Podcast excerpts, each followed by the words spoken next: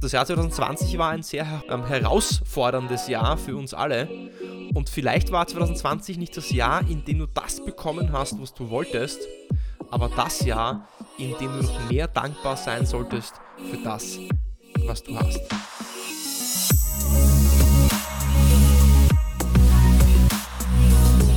Herzlich willkommen bei der 24. Episode und auch der letzten Episode für das Jahr 2020 von Deal, deinem Podcast für B2B-Sales von Praktikern für Praktika.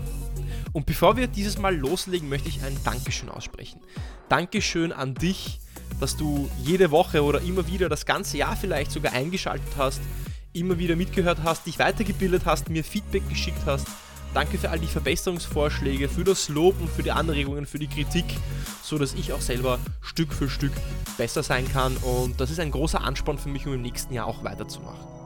Und da sich das Jahr so langsam dem Ende zuneigt und, die alle, und alle Verträge unterschrieben sind, die Sales Pipe geleert ist und die Quoten geknackt sind, hoffentlich, fragst du dich wahrscheinlich jetzt, wie das letzte Jahr so gelaufen ist, oder? Und diese Frage stellst du dir und reflektierst dich, damit du besser wirst. Und wer will eben nicht bessere Ergebnisse erreichen? Jeder will das irgendwie. Deswegen möchte ich dir heute einige Fragen und eine Struktur an die Hand geben, mit denen du dein Jahr, dein Verkaufsjahr selber evaluieren, reflektieren kannst, um daraus Maßnahmen für das neue Jahr abzuleiten. Und der besteht aus, oder die Struktur besteht aus fünf Schritten.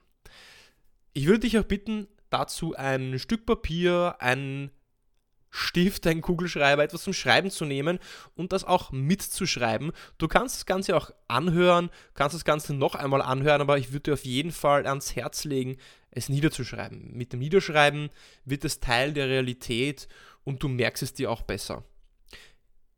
Fangen wir einfach mal an mit dem ersten Punkt. Und zwar, ich nenne ihn Victories und Disappointments. Was sind deine großen Siege und was sind deine großen Niederlagen? Mit was bist du zufrieden und mit was bist du nicht zufrieden gewesen im Jahr 2020? Und das Jahr 2020 war ein sehr ähm, herausforderndes Jahr für uns alle. Und vielleicht war 2020 nicht das Jahr, in dem du das bekommen hast, was du wolltest, aber das Jahr, in dem du noch mehr dankbar sein solltest für das, was du hast. Deswegen fokussiere dich also vor allem darauf, was gut gelaufen ist. Schreib dir drei Punkte auf, mit denen du zufrieden bist und auch drei Punkte auf, mit denen du nicht so zufrieden bist, die nicht so gelaufen sind, wie du dir vorgestellt hast. Zweiter Punkt, die Gründe. Nichts passiert, ohne eine Aktion zu setzen, oder? Nichts passiert, ohne etwas zu tun, ohne eine Handlung zu setzen. Wenn du etwas erreicht hast, mit dem du zufrieden bist, dann ist es ein Resultat einer Handlung, die du gesetzt hast. Und umgekehrt, wenn du mit etwas nicht zufrieden bist, dann hast du entweder etwas verabsäumt zu tun oder gewisse Dinge nicht getan, was eben dazu geführt hat, dass es eben nicht so gut gelaufen ist. Was ist also der Grund, die Ursache, die Strategie, das Mindset, welche zu deinen Siegen, zu deinen Victories geführt haben? Was sind die Ursachen, wenn du überlegst, was sind die Ursachen, die Gründe für die Erfolgspunkte, die du dir bei der ersten Frage aufgeschrieben hast? War es vielleicht eine neue Tagesstruktur? Waren es besondere Routinen, die du eingeführt hast? War es Disziplin, die du gehabt hast? War es, dass du vielleicht konsequent auf gewisse Dinge komplett verzichtet hast? Aber auch bei deinen Disappointments, bei den Dingen, die nicht so gut gelaufen sind, bei Frage 1, mache genau das Gleiche. Was hast du verabsäumt zu tun, das eben zu diesen Niederlagen geführt hat? Was hast du nicht gemacht, obwohl du weißt, dass es getan werden müsste, um erfolgreich zu sein? Wo warst du vielleicht nachlässig? Und wenn du den Grund und die Ursachen für deine Siege und deine Niederlagen verstehst, dann kannst du diese in der Zukunft leichter entweder replizieren oder eben vermeiden. Gehen wir weiter zum Punkt 3. Und das sind die Hindernisse. Wahrscheinlich willst du, die, willst du in der Zukunft deinen Erfolg wiederholen. Also wenn du Dinge gut gemacht hast, wenn die Dinge richtig gut gelaufen sind dieses Jahr, dann wirst du diese Dinge wiederholen oder sie vielleicht sogar noch besser machen. Aber du möchtest auch deine Enttäuschungen, deine Niederlagen auch vermeiden, oder? In die Zukunft blickend, Was sind die potenziellen Hindernisse, welche dir im Weg stehen, um weiterhin erfolgreich zu sein?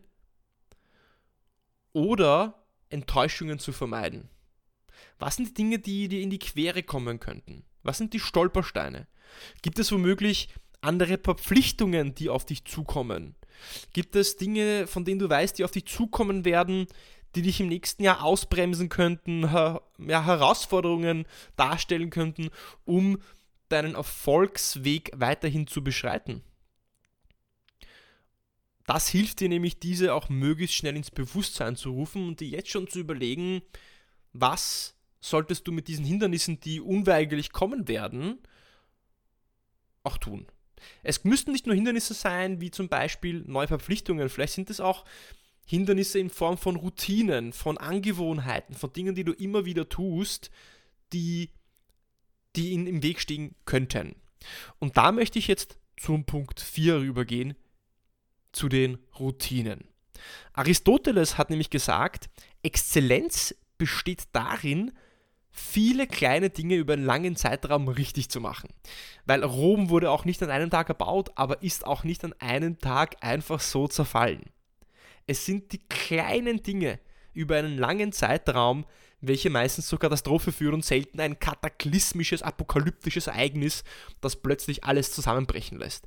Es ist nicht eine Handlung, die du setzt, wenn deine Beziehung beispielsweise scheitert. Es ist nicht eine einzige Handlung, wenn du plötzlich eines Tages aufwachst und extrem übergewichtig bist. Und es ist nicht nur eine einzige Routine oder Handlung gewesen, die dazu geführt hat, dass du den Abschluss nicht bekommen hast, das Monats-, Quartals- oder Jahresziel nicht erreicht hast, sondern es ist eine Aneinanderkettung, Aneinanderkettung von vielen kleinen Dingen, die dazu führen, dass du am Ende des Tages nicht erfolgreich bist oder nicht das bekommst, was du möchtest.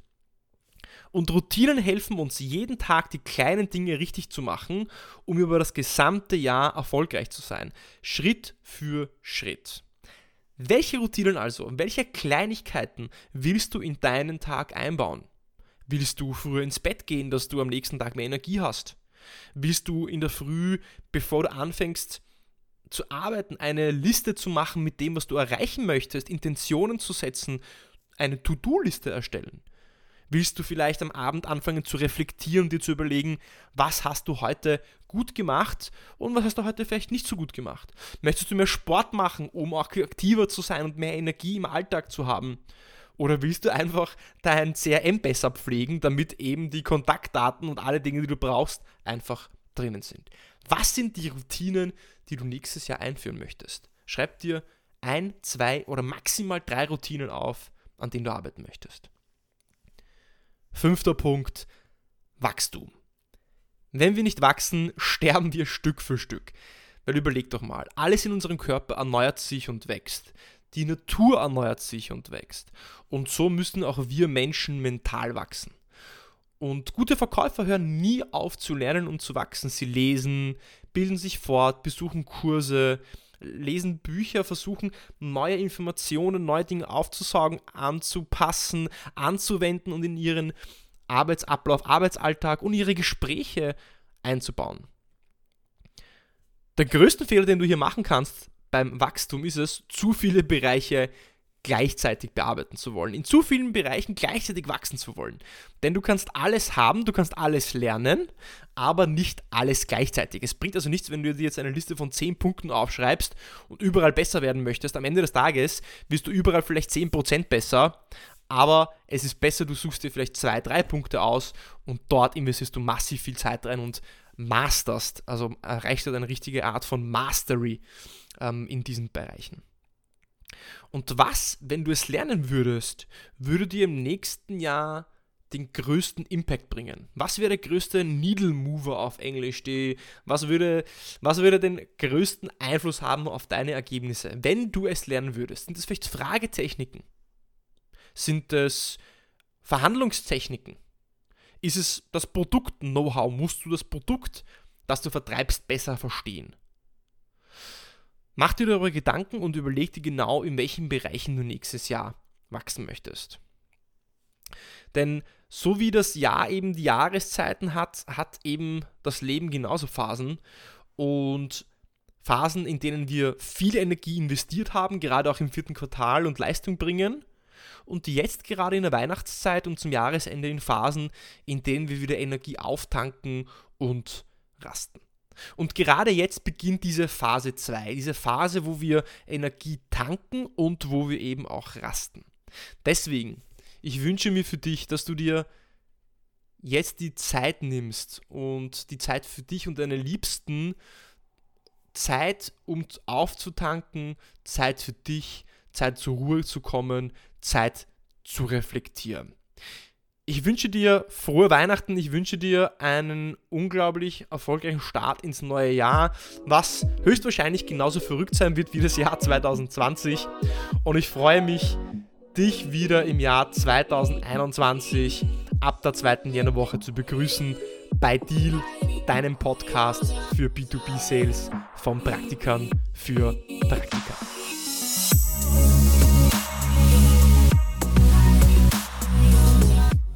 Das war's für den Deal Podcast im Jahr 2020. Leg deinen Stift hin, klapp dem Laptop zu, schmeiß deine Aktentasche in die Ecke, widme dich deiner Familie, widme dich deinen Freunden, widme dich den Dingen, die dein Herz noch höher schlagen lassen und die deine Energie wieder auftanken. Genau das gleiche mache ich und ich freue mich schon auf nächstes Jahr, auf viele, viele tolle Interviews mit tollen Gästen, die ich vorbereitet habe und wie auch immer folge mir auf Spotify, folge mir auf den Podcast, sag es allen deinen Freunden, Kollegen, so dass der Podcast noch bekannter wird, als er nicht ohnehin schon ist. Und bis zum nächsten Jahr beim Deal Podcast.